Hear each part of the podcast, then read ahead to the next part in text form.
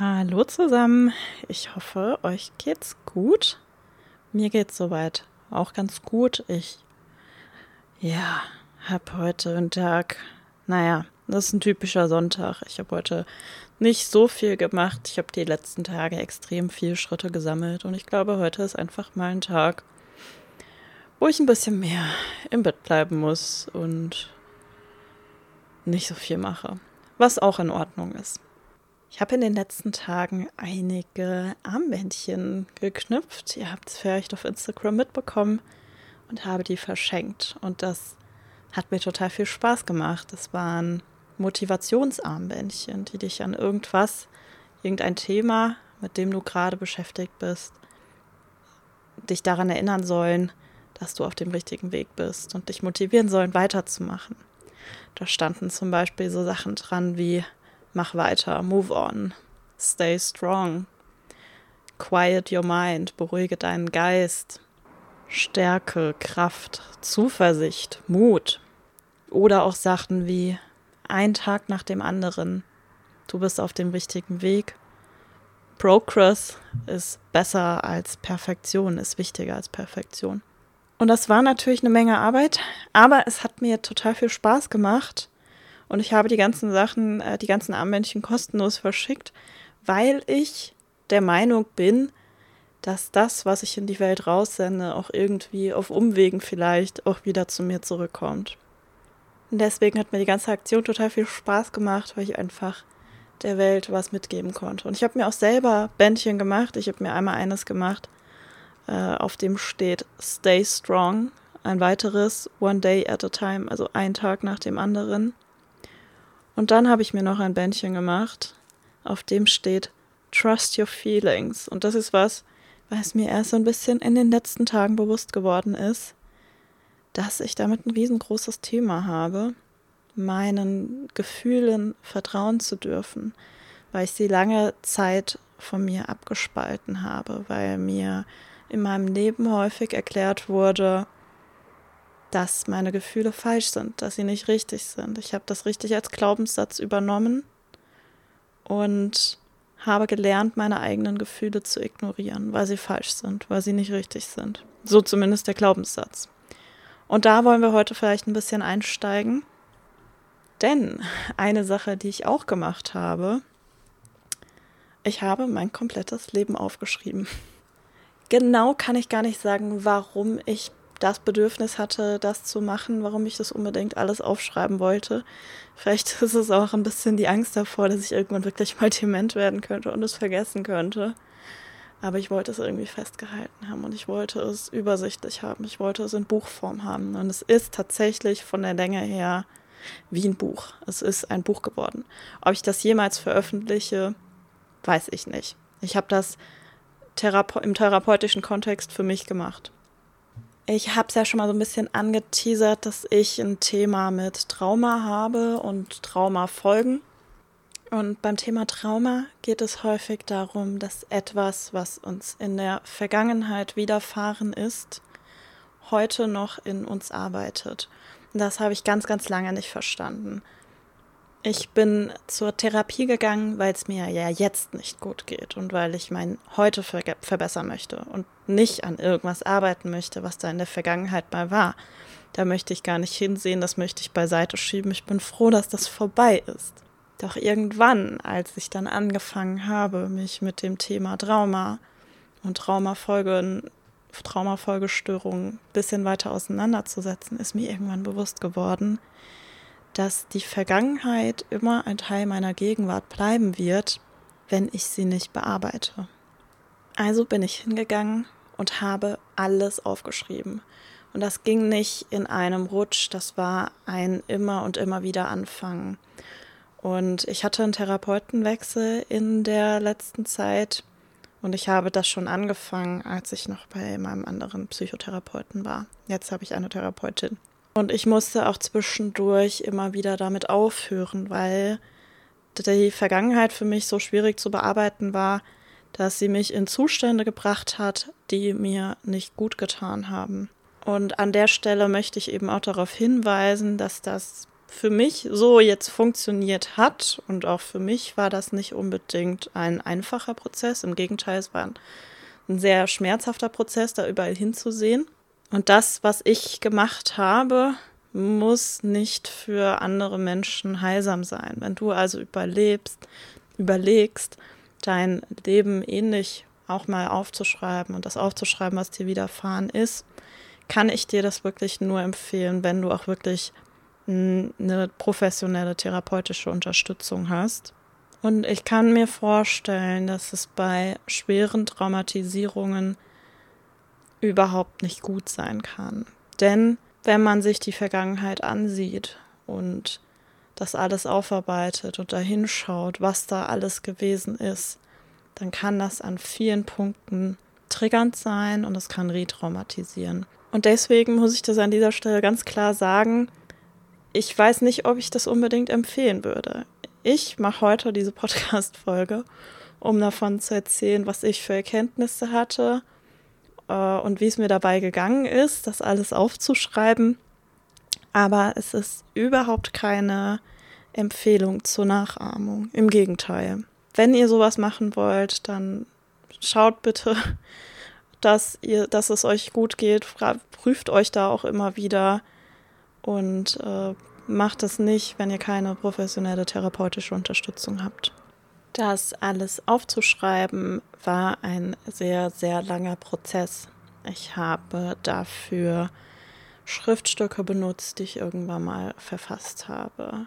Meistens dann in Situationen, wo es mir nicht gut ging. Ich hatte aber teilweise zum Beispiel auch noch Morning Pages, wer das nicht kennt. Morning Pages sind ein Tool, bei dem man im Prinzip einfach alles runterschreibt. Ich mache das am Laptop, weil ich einfach ja dieses Zehnfingerschreiben beherrsche und da einfach schneller tippen kann.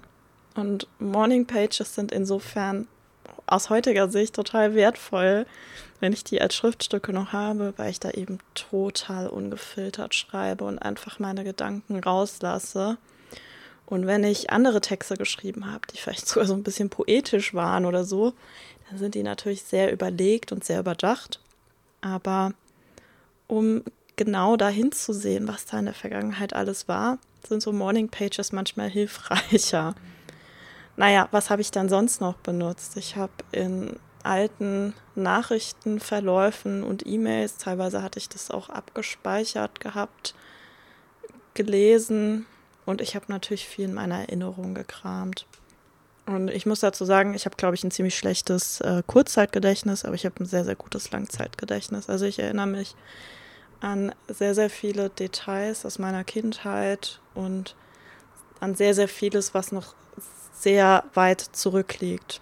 Was ich nicht gemacht habe, was aber sicherlich auch spannend wäre, ich weiß nicht, vielleicht mache ich das zukünftig irgendwann mal noch, weil mein Heilungsprozess ist ja lange nicht abgeschlossen, dass ich andere Menschen dazu befrage und die aus ihrer Perspektive erzählen lasse, wie sie bestimmte Zeiten empfunden haben. Viele Gedanken und Erinnerungen kamen mir so peu à peu. Ich erinnere mich zwar noch an vieles, aber das kommt ja nicht auf einmal dann chronologisch geordnet aus dem Gehirn raus. Vieles fällt einem auf, auf den ersten Blick direkt auch ein. Aber vieles kommt dann so nach und nach, ach stimmt, da war ja noch dies und da war ja noch das. Und häufig habe ich mir dann, war ich gerade spazieren und mit den Kopfhörern und ganz woanders und habe mir dann schnell eine Notiz im Handy gemacht, dass ich die und die bestimmte Situation eben noch einfügen muss. Also ihr merkt schon, das war ein ziemlicher Prozess und das kam nicht alles auf einmal, sondern das kam eben alles nach und nach. Und ich habe da an vielen Stellen erstmal überhaupt nicht bewertet, sondern habe relativ neutral aufgeschrieben, was passiert ist, ohne da jetzt zu groß auf eine Reflexionsebene zu gehen. Wobei ich auf der anderen Seite natürlich reflektiert habe und auch natürlich noch sehr, sehr viele von meinen Gedanken von damals auch irgendwie im Kopf hatte, die ich natürlich dann auch niedergeschrieben habe. Und ich bin deshalb nicht zu sehr auf eine Reflexionsebene gegangen, weil ich mich in meiner Biografie häufig für meine Gefühle oder für das, was ich getan habe, geschämt habe, weil, das habe ich ja vorhin schon anklingen lassen, ich so diesen Glaubenssatz habe, dass das falsch ist, dass das keine Daseinsberechtigung hat. Und da wollte ich einfach ungefiltert schreiben und auch eben nichts beschönigen, sondern ich wollte die Dinge aufschreiben, so wie sie nun mal passiert sind. Und erst im zweiten Schritt, als es dann alles immer mehr Form angenommen hat und auch alles ein bisschen sortierter, natürlich wusste ich nicht immer ganz genau, stimmt das jetzt zeitlich, chronologisch alles richtig, aber häufig war es jetzt auch nicht so relevant, solange ich das ungefähr da in eine bestimmte Epoche meines Lebens einordnen konnte. Und erst dann habe ich angefangen, darüber zu reflektieren. Und natürlich reflektiert man beim Schreiben die ganze Zeit. Und ich hatte sehr, sehr viele Aha-Momente. Und ein bisschen was davon möchte ich vielleicht heute mit euch teilen. Ich möchte euch nicht erzählen, was da jetzt alles genau war. Ich werde wahrscheinlich auch nichts daraus vorlesen. Soweit bin ich noch nicht in meiner Heilungsgeschichte. Ich habe, was das angeht, häufig auch ein Thema tatsächlich mit dem Reden. Also dass ich häufig nicht reden kann, ist bei mir persönlich einfach eine Traumafolge. Ich möchte da jetzt nicht zu ausufernd werden, weil ich bin da kein Experte drin. Da gibt es Leute, die können das viel, viel besser formulieren. Aber ich habe es ja schon mal gesagt, ich habe äh, ein Thema mit Trauma und so Trauma oder eine Traumafolgestörung, die erkennt man häufig erst an der Reaktion. Und die klassischen Traumareaktionen sind Kampf, Flucht oder eben Erstarren. Und dieses Erstarren ist eben sowas, weil ich halt häufig nicht flüchten konnte in meiner Biografie, ist eben dieses Erstarren, das mich anpassen, das Vermeiden ist so ein Verhaltensmuster, was mich eben bis, bis heute begleitet. Und so kann es sein, dass, wenn ich da angetriggert werde, ich zwar reden möchte, es aber nicht mehr kann. Ich bin dann wirklich in so einem Freeze-Zustand, dass ich verstumme und keinen Ton mehr rausbekomme. Und genau deswegen glaube ich dass genau das der Schlüssel ist, dass ja, wir anfangen müssen, uns unsere Geschichten zu erzählen, dass wir darüber reden müssen, was uns geschehen ist. Ich stehe damit noch sehr am Anfang. Das ist leider eben auch häufig so, dass Menschen mit Traumatisierung sich häufig wie ein Alien fühlen und wie die, die der einzig der einzige Sonderling auf der Welt, der so komische Gefühle hat und so unpassend ist und irgendwie nicht reinpasst. Und ähm, ich, ich, glaube, das ist genau der Punkt, dass es eigentlich total viele Menschen gibt, die einfach so ein Thema haben. Und wir aber alle, ja, das von der Welt fernhalten müssen, weil dieses Ich, was ja so furchtbar ist, müssen wir vor der Welt verheimlichen und haben Angst, dass es jemand entdeckt, weil es ja so falsch und so furchtbar ist. Und dabei ist genau das der Punkt, dass dieses Thema eben nicht nur ich selber habe, sondern ganz, ganz viele Menschen. Und eine Sache, die mir beim Schreiben immer, immer wieder bewusst geworden ist oder die mir immer wieder aufgefallen ist, ist, dass ich, glaube ich, immer wieder so handeln würde. Weil das, was mir passiert ist, hat mich zu dem Menschen geformt, der ich geworden bin. Und da gab es häufig auch keinen anderen Weg. Das war häufig meine einzige Möglichkeit, in dieser Welt noch zu überleben. Und so wie ich in der Vergangenheit gehandelt habe, hat es mir eben häufig Schutz gegeben. Und es war eine für mich damals total sinnvolle Lösungsstrategie, mit der Situation umzugehen. Dumm ist nur, sie begleitet mich bis heute. Ja, ich glaube, ich komme nicht ganz auf den Punkt. Ich versuche es nochmal. Und zwar eine Sache, die mir halt ganz, ganz doll bewusst geworden ist, nachdem ich mir das alles nochmal angesehen habe, wie logisch es war, so zu reagieren, auch wenn es für die ganze Welt total irrational und scheinbar total unangebracht ausgesehen hat. Und auch für mich selber. Ich habe mich auch selber immer und immer wieder für meinen Handeln und für meine Emotionen und für mein Denken verurteilt, weil mir aber auch lange Zeit beigebracht wurde, dass das falsch ist, dass das keine Daseinsberechtigung hat. Und ich habe mich lange, lange Zeit für mein Handeln verurteilt und mich gefühlt wie der furchtbarste Mensch auf der Erde, der einzige Mensch, der es scheinbar nicht schafft, einfach ein normales Leben zu führen. Doch wenn ich mir das heute eben mit ein bisschen Abstand auch zu allem, was geschehen ist früher mal, anschaue, dann ist das, was ich getan, gedacht, gefühlt habe, eine total normale Reaktion auf Umstände, die in meinem Leben eben nicht normal sind oder gewesen sind. Und das wiederum hilft mir dann auch wieder, mich selber nicht mehr zu so fertig zu machen und zu verurteilen für all mein Handeln, für alles, was ich fühle, für das, was ich denke. Und deswegen habe ich mir auch dieses Armbändchen gemacht. Trust your feelings. Ich darf meinen Gefühlen vertrauen. Die sind nicht, nicht falsch. Die sind auch, die sind nicht gut und nicht schlecht, sondern sie sind einfach nur da. Gefühle existieren aber daran ist nichts Verwerfliches. Und was ich eben ganz, ganz häufig gemacht habe, ist, das zu ignorieren, dass ich Gefühle habe, weil mir in meiner Biografie häufig gespiegelt wurde, dass das nicht angebracht ist. Das sind alles so Glaubenssätze, das macht man nicht, das darf ich nicht. Und meine Reaktion darauf war, meine Gefühle von mir abzuspalten, die zu ignorieren, die beiseite zu schieben, ich habe gelernt, meine Gefühle komplett nicht darauf zu hören, die zu ignorieren. Doch das ist eine Sache, die ich jetzt nach dem Schreiben eben verstanden habe, dass sie eine absolute Daseinsberechtigung haben und dass ich darauf auch vertrauen darf, dass sie richtig sind und dass sie für mich auch wegweisend sind. Auch wenn meine Gefühle vielleicht vom Rest der Welt, von dem, was der Rest der Welt fühlt, gerade abweichen. Denn die anderen Menschen sind nicht ich. Die haben eine komplett andere Biografie. Die sind in einem anderen Werte- und Normsystem vielleicht aufgewachsen.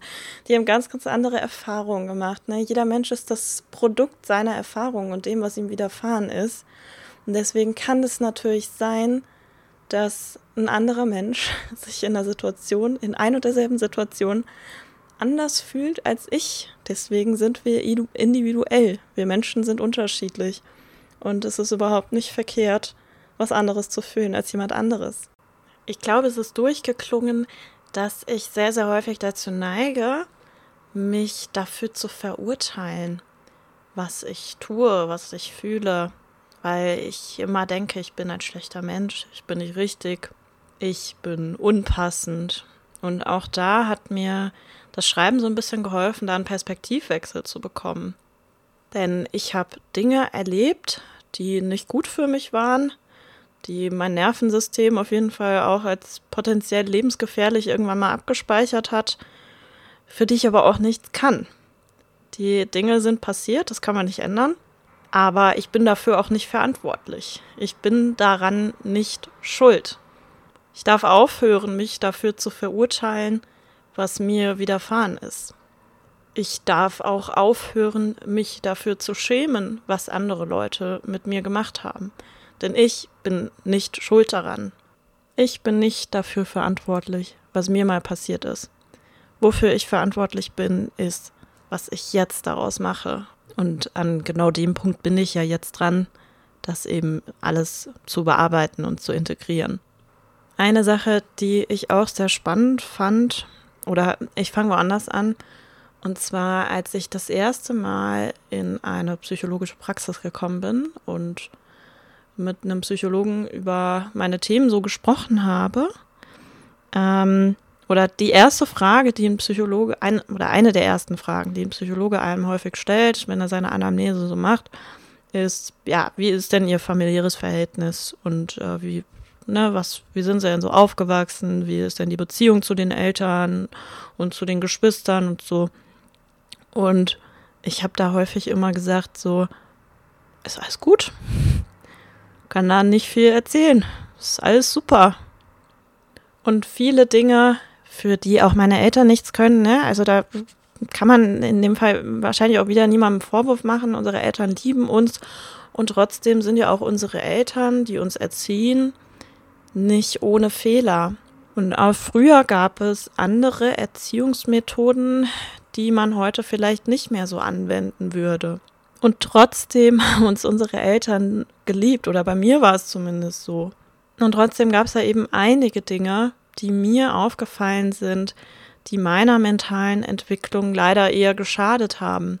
Und auch das kann ich eben erst heute mit so ein bisschen Abstand auch zu der Sache einordnen und vielleicht auch erst, nachdem ich auch eine Zeit lang in Psychotherapie war und da gewisse Muster an mir selber auch beobachtet habe. Also ich glaube, ein Thema, was, glaube ich, auch relativ viele Familien so haben, ist, dass immer das Bild nach außen so gewahrt bleiben soll. Man möchte nicht auffallen, man möchte so die perfekte Familie nach außen darstellen. Und ihr dürft natürlich an der Stelle auch nicht vergessen, dass wir ja alle immer noch Nachkriegsgenerationen sind und dass da auch gewisse Traumata immer weiter vererbt wurden. Und speziell in meiner Familie war es zum Beispiel so, dass ich sehr christlich, sehr konservativ, teilweise sehr fundamentalistisch auch aufgewachsen bin. Und es gab ein klares Bewertungssystem, was gut ist und was falsch ist. Und wenn ich was gut gemacht habe, dann wurde ich dafür belohnt, nämlich mit Liebe und mit Anerkennung. Und wenn ich was falsch gemacht wurde, dann habe ich den Popo versohlt bekommen. Auch da an der Stelle, ne, es ist überhaupt gar kein Vorwurf. Das waren die Erziehungsmethoden der damaligen Zeit. Meine Eltern wussten es vielleicht auch einfach nicht besser. Ich glaube nicht, dass sie es heute, in der heutigen Zeit, nochmal so machen würden. Aber damals war das gängige Praxis und ich habe auch viele Freunde, bei denen das genauso gemacht wurde. Ne, also ich möchte da niemanden verurteilen und nichtsdestotrotz ist sowas für die kleine Kinderseele natürlich in der Entwicklung potenziell eher schädigend. Und ich bin so aufgewachsen, dass ich all das erfüllen wollte. Ich wollte alles richtig machen. Ich war immer sehr bemüht, sehr angepasst, weil ich wollte ja gelobt werden. Ich wollte ja Liebe dafür bekommen und Anerkennung. Ich habe mich diesem System also irgendwie angepasst. Was dabei aber vielleicht zu kurz gekommen ist, dass ich nie gelernt habe, Konflikte auszutragen, weil das gehört sich nicht, das macht man nicht, das darf ich nicht. Ich habe damals irgendwann gelernt und ich habe das so abgespeichert, dass das böse ist, dass ich damit nicht auffallen darf, dass ich nicht widersprechen darf. Ich habe also sehr früh gelernt, nicht zu reden, womit ich ja heute auch so ein großes Problem habe, wenn es da irgendwie um meine inneren eigenen Konflikte geht und Probleme anzusprechen, anzusprechen, wenn mich irgendwas stört, Grenzen zu setzen. Ne? Ich weiß, ich habe dazu eine ganze Podcast-Folge aufgenommen, aber ich habe ja auch in der Podcast-Folge erzählt, dass ich damit voll das Thema habe, das eben nicht sehr gut hinzubekommen, eben nicht gut Nein sagen zu können. Und das ist das System, in dem ich groß geworden bin. Ich wollte möglichst viel gut machen, möglichst viel richtig machen. Ich wollte Liebe dafür bekommen, denn das war der Austausch, das, was ich im Austausch dafür bekommen habe, dass ich alles gut und richtig gemacht habe und mich angepasst habe. Im Gegenzug dazu habe ich aber eben nie gelernt, Konflikte auszutragen und darüber zu reden, was mich beschäftigt und was in meinem Inneren los ist, weil ich ganz früh schon gelernt habe, dass sich das nicht gehört. Und eigentlich wollte ich ja jetzt nichts erzählen, aber ich erzähle jetzt doch eine Sache.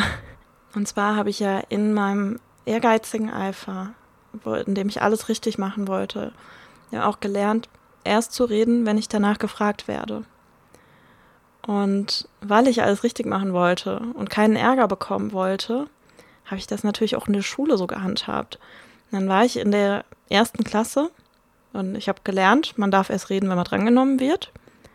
Ähm, habe ich das genauso gemacht. Ich musste aber ganz doll auf die Toilette und ich habe mich gemeldet und habe gewartet und gewartet. Und ja, irgendwann hat mich mein Klassenlehrer dann drangenommen. Und ich habe gesagt, ja, ich wollte auf Toilette gehen, aber jetzt ist es halt schon passiert, ne?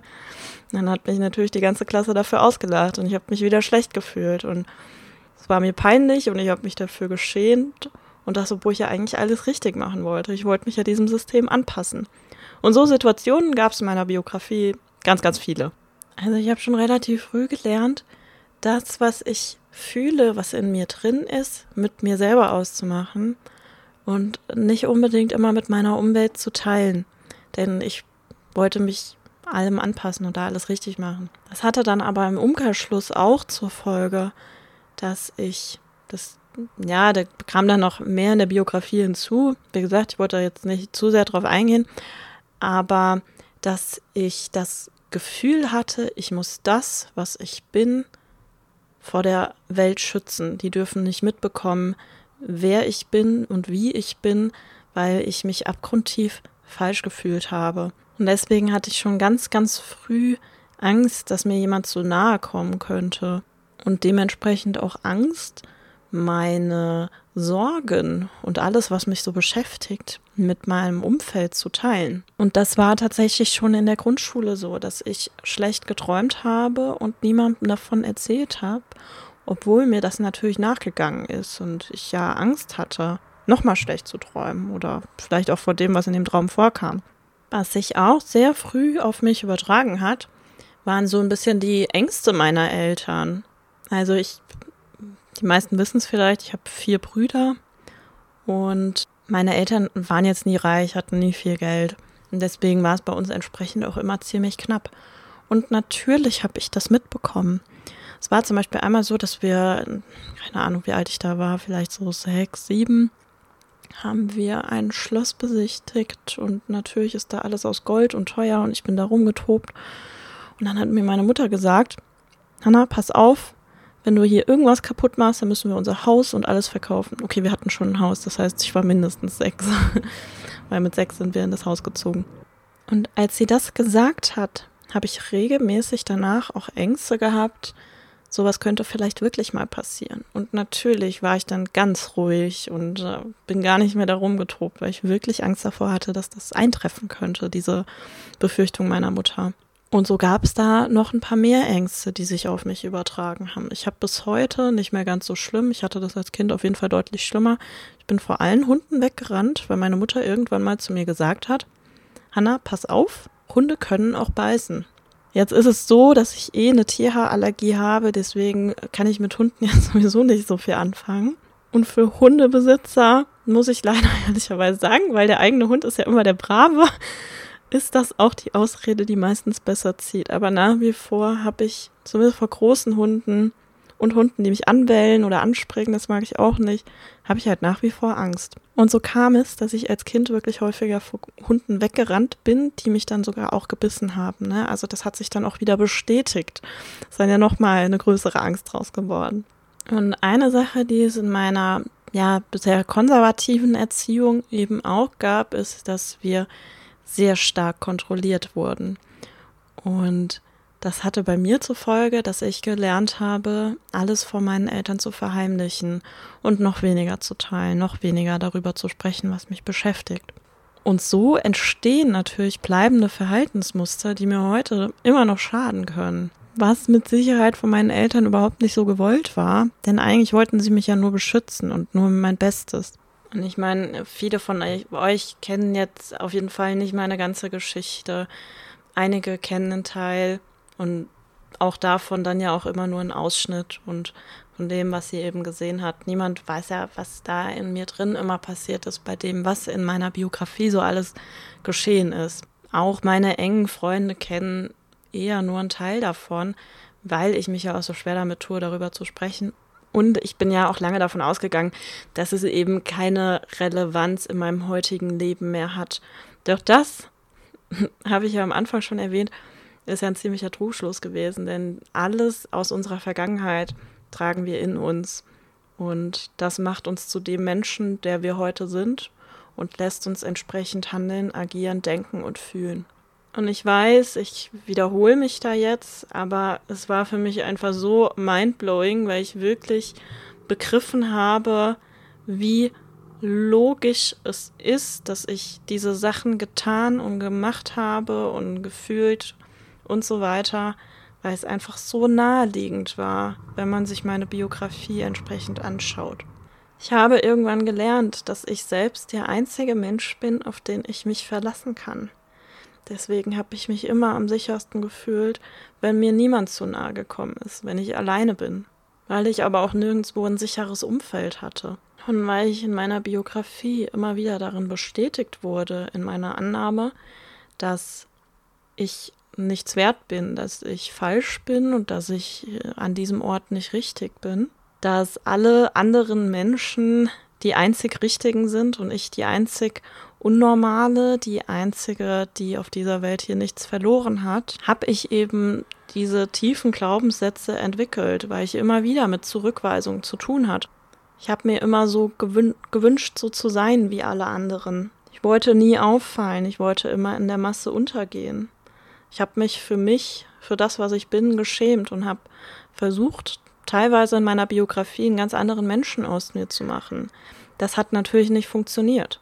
Immer wieder in meiner Biografie habe ich versucht, mich dem anzupassen, was mein Umfeld eben von mir erwartet. Ob das jetzt mein Elternhaus war oder ob das später dann in der Schule war und so weiter. Weil ich nicht auf meine eigenen Gefühle vertrauen wollte, weil ich mir selber nicht zuhören wollte dabei, weil ich ja immer wieder darin bekräftigt wurde, dass das, was ich fühle, falsch ist und keine Daseinsberechtigung hat. Und das hatte eben zur Folge, dass mein Inneres häufig gar nicht mit meinem Äußeren übereinstimmte und dass mein Denken nicht meinem Handeln entsprochen hat. Ich habe häufig versucht, der ganzen Welt was vorzuspielen und eben die Rolle zu spielen, die mir von meinem Umfeld zugewiesen wurde. Ich habe also nicht das gelebt, was ich wirklich bin, sondern habe mich meinem Umfeld angepasst. Doch natürlich bin ich dabei nicht erfolgreich gewesen, weil tief in mir drin war ich ja immer noch die falsche und die ungewollte Person, vor der ich mein Umfeld bewahren wollte. Das, wo ich niemanden an, ranlassen wollte. Und bei all dem kam es natürlich auch ganz, ganz häufig zu irgendwelchen Missverständnissen, zu Misskommunikation, weil ich mir selber und meinem eigenen Bewertungssystem ja gar nicht vertraut habe. Ich musste mich ja immer an anderen orientieren, um eben innerhalb von sozialen Situationen interagieren zu können. Also zum Beispiel hat eine Person der anderen Person was zum Geburtstag geschenkt und mir davon erzählt. Und dann dachte ich, Mist, ich muss jetzt der Person auch was schenken, obwohl ich eigentlich, wenn ich nach meinem persönlichen Gefühl gegangen wäre, der Person nichts geschenkt hätte. Dann habe ich der Person was geschenkt und die war total verwundert und ja, dann habe ich mich wieder geschämt und habe gedacht, scheiße, jetzt habe ich was Falsches gemacht. Und hätte ich an der Stelle meinen eigenen Gefühlen vertraut, in meinem eigenen Bewertungssystem, wäre es vielleicht gar nicht zu dieser peinlichen, für mich peinlichen Situation gekommen. Und die ganzen Unsicherheiten in sozialen äh, Situationen, das trage ich ja in mir. Ne? Also ständig habe ich irgendwie Angst für mein Verhalten und das, was ich tue, bewertet zu werden, vor allem negativ bewertet zu werden weil ich die ganze Zeit Dinge tun könnte, die vielleicht unangebracht sind, die man nicht macht, die andere Leute jetzt gerade nicht von mir erwarten. Das sind ja alles irgendwie ungeschriebene Regeln, die in keinem Buch nachzulesen sind und für die auch jeder ein anderes Bewertungssystem eben hat. Ne, da gibt es kein richtig und kein falsch. Und natürlich ist es verdammt anstrengend, wenn man sich dabei eben die ganze Zeit an anderen Menschen orientiert und eben darauf bedacht ist, das zu tun, was andere Leute von einem erwarten und dabei sich selber total misstraut und hinterfragt und sich nicht traut, auf das zu hören, was vielleicht die eigene innere Stimme einem erzählt. Es ist wahnsinnig anstrengend, den ganzen Tag vorzugeben, jemand zu sein, der man halt eigentlich gar nicht ist. Und da komme ich natürlich auch irgendwo wieder bei dem Punkt an, warum es für mich persönlich so schwer ist, überhaupt Grenzen zu setzen ich habe mich dabei ja immer daran orientiert, was andere jetzt gerade von mir erwarten. Ich wollte es immer anderen Menschen recht machen, weil, wenn man da ein bisschen weiter zurückschaut in der Biografie, gibt mehr Liebe, gibt mehr Anerkennung. Und das war ja, das ist ja all, all das, was dahinter steht. Und wenn wir sowas machen, dann arbeiten wir dabei ja vollkommen gegen uns selbst. Und auf kurzer Sicht mag das vielleicht eine Überlebensstrategie sein.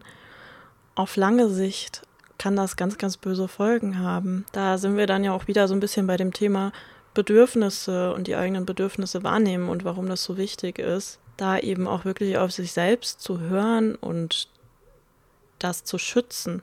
Denn wie gesagt, im Kleinen mag das vielleicht jetzt erstmal nur eine Überlebensstrategie sein. Langfristig macht uns das krank, wenn wir nicht in Konsistenz mit uns selber leben und unsere Bedürfnisse nicht achten und schätzen und wahrnehmen. Ich hatte letztens, falls du das hörst, sei gegrüßt mit einer Freundin das Gespräch genau darüber, über dieses Thema. Und da sagte sie, ja, das habe ich auch wahrgenommen. Wenn ich auf mich oder wenn es mir nicht gut geht und ich nicht so gut auf meine Bedürfnisse gerade achten kann, dann geht es auch meinen Kindern nicht so gut. Das überträgt sich dann auf die. Und wir sind ja sehr getriebene Menschen. Wir wollen uns immer unserem Umfeld und dem, was es hm, für Erwartungen an uns stellt, dem wollen wir uns anpassen und wir wollen ja alles richtig machen. Wir wollen das ja erfüllen. Aber wenn wir jetzt an der Stelle mal zurückschauen auf das, was meine Freundin da gesagt hat, dann funktioniert das eben auf die Art und Weise häufig eben nicht. Also wir funktionieren nicht mehr so, wie wir es uns wünschen oder wie unser Umfeld es vielleicht sich auch wünscht, wenn wir nicht darauf achten, dass es uns auch innen drin gut geht. Naja, an der Stelle schweife ich, glaube ich, jetzt ein bisschen ab. Das war für mich und ist für mich ja auch immer noch ein sehr, sehr langer und schwieriger Prozess, darauf zu vertrauen, was meine eigenen Gefühle mir sagen. Ich habe lange mit verschiedenen Strategien gelernt, das beiseite zu schieben und abzuspalten, nicht darauf zu hören, was mir mein Körper und meine Gefühle sagen wollen. Und daraus haben sich dann ja auch Störungen und sehr selbstschädigendes Verhalten entwickelt, was natürlich ein ziemlicher Prozess war, da wieder rauszukommen. In meinem Heilungsprozess gab es irgendwann den Punkt, dass ich verstanden habe, dass ich die einzige Person bin, die für das, was mein Leben ist, am Ende verantwortlich ist und dass da höchstwahrscheinlich kein Retter und Erlöser kommen wird, der mich aus der Scheiße zieht. Und natürlich gab es in meinem Umfeld immer und immer wieder Menschen, die mir irgendwie helfen wollten, aber sie konnten nicht, weil letztendlich kann ich nur mir selber helfen. Und das funktioniert nur, wenn ich anfange, Verantwortung zu übernehmen. Für das, was ich bin, für das, was mein Leben ist, zu mir und zu meinen Gefühlen stehen und darauf Acht zu geben. Natürlich muss ich diesen Weg nicht alleine gehen. Ich kann mir Hilfe suchen, ich kann mir Unterstützung suchen, alles Mögliche. Auch Freunde können da unterstützend sein. Aber den Weg, den muss ich immer selber gehen. Und die ganze Energie, die ich teilweise verwendet habe, um gegen mich zu arbeiten, kann ich natürlich auch verwenden, um für mich zu arbeiten. Und diese Wahl habe ich jeden Tag und jeden Morgen aufs Neue, ob ich für oder gegen mich arbeiten will, wofür ich meine Energie einsetzen möchte. Am Ende kostet mich ja beides gleich viel Kraft. Ich habe die Wahl. Die Antwort, warum ich unglücklich bin, die finde ich nur in mir selbst. Und wenn ich anfange, Verantwortung für mein Unglück zu übernehmen, dann kann ich mich auch daraus wieder befreien. All das ist natürlich ein Prozess und deswegen sage ich ja auch, wir dürfen uns da Unterstützung suchen und uns natürlich auch die Zeit nehmen, die wir brauchen. Und ich weiß auch nicht, ob so ein Prozess jemals abgeschlossen sein wird. Aber wenn wir eben anfangen, Verantwortung zu übernehmen und unseren eigenen Gefühlen wieder vertrauen, dann kann das der Beginn von was Fruchtbarem, von was Neuem sein. Die Antworten, die ich lange bei meinem Umfeld, bei anderen Menschen gesucht habe, habe ich am Ende alle in mir selber gefunden und nur auf meine eigenen Gefühle konnte ich da am Ende vertrauen. Und in diesem Prozess musste ich mir immer, immer wieder sagen, dass ich es mir wert bin, jetzt Dinge anders zu machen, als das mein Umfeld vielleicht gerade von mir erwartet. Und damit möchte ich dann auch mit meinen Erkenntnissen hier an dieser Stelle schließen. Wie gesagt, das war für mich kein einfacher Prozess. Das war im Gegenteil, es war sehr schmerzhafter, überall hinzusehen aber es war in irgend, auf irgendeine Art und Weise eben auch sehr heilsam, weil ich sehr, sehr vieles nochmal mit Abstand und ganz anders und auf einer sehr reflektierten Ebene verstehen konnte. Ich weiß nicht, ob für euch jetzt, ohne den Kontext zu kennen, manche kennen einen Teil vielleicht, dass so alles schlüssig war, aber ich glaube, viele der Erkenntnisse, die ich dabei hatte, kann jeder auch so ein Stück weit auf sein Leben irgendwo übertragen. Also ich hoffe zumindest, dass euch das in irgendeiner Weise weitergeholfen hat. Ansonsten wünsche ich euch natürlich noch eine gute Woche. Ich hoffe, es geht euch gut. Teilt diese Folge, wenn sie euch gefallen hat. Vergesst die ganzen guten Bewertungen und so weiter nicht. Und dann bis zum nächsten Mal und passt auf euch auf.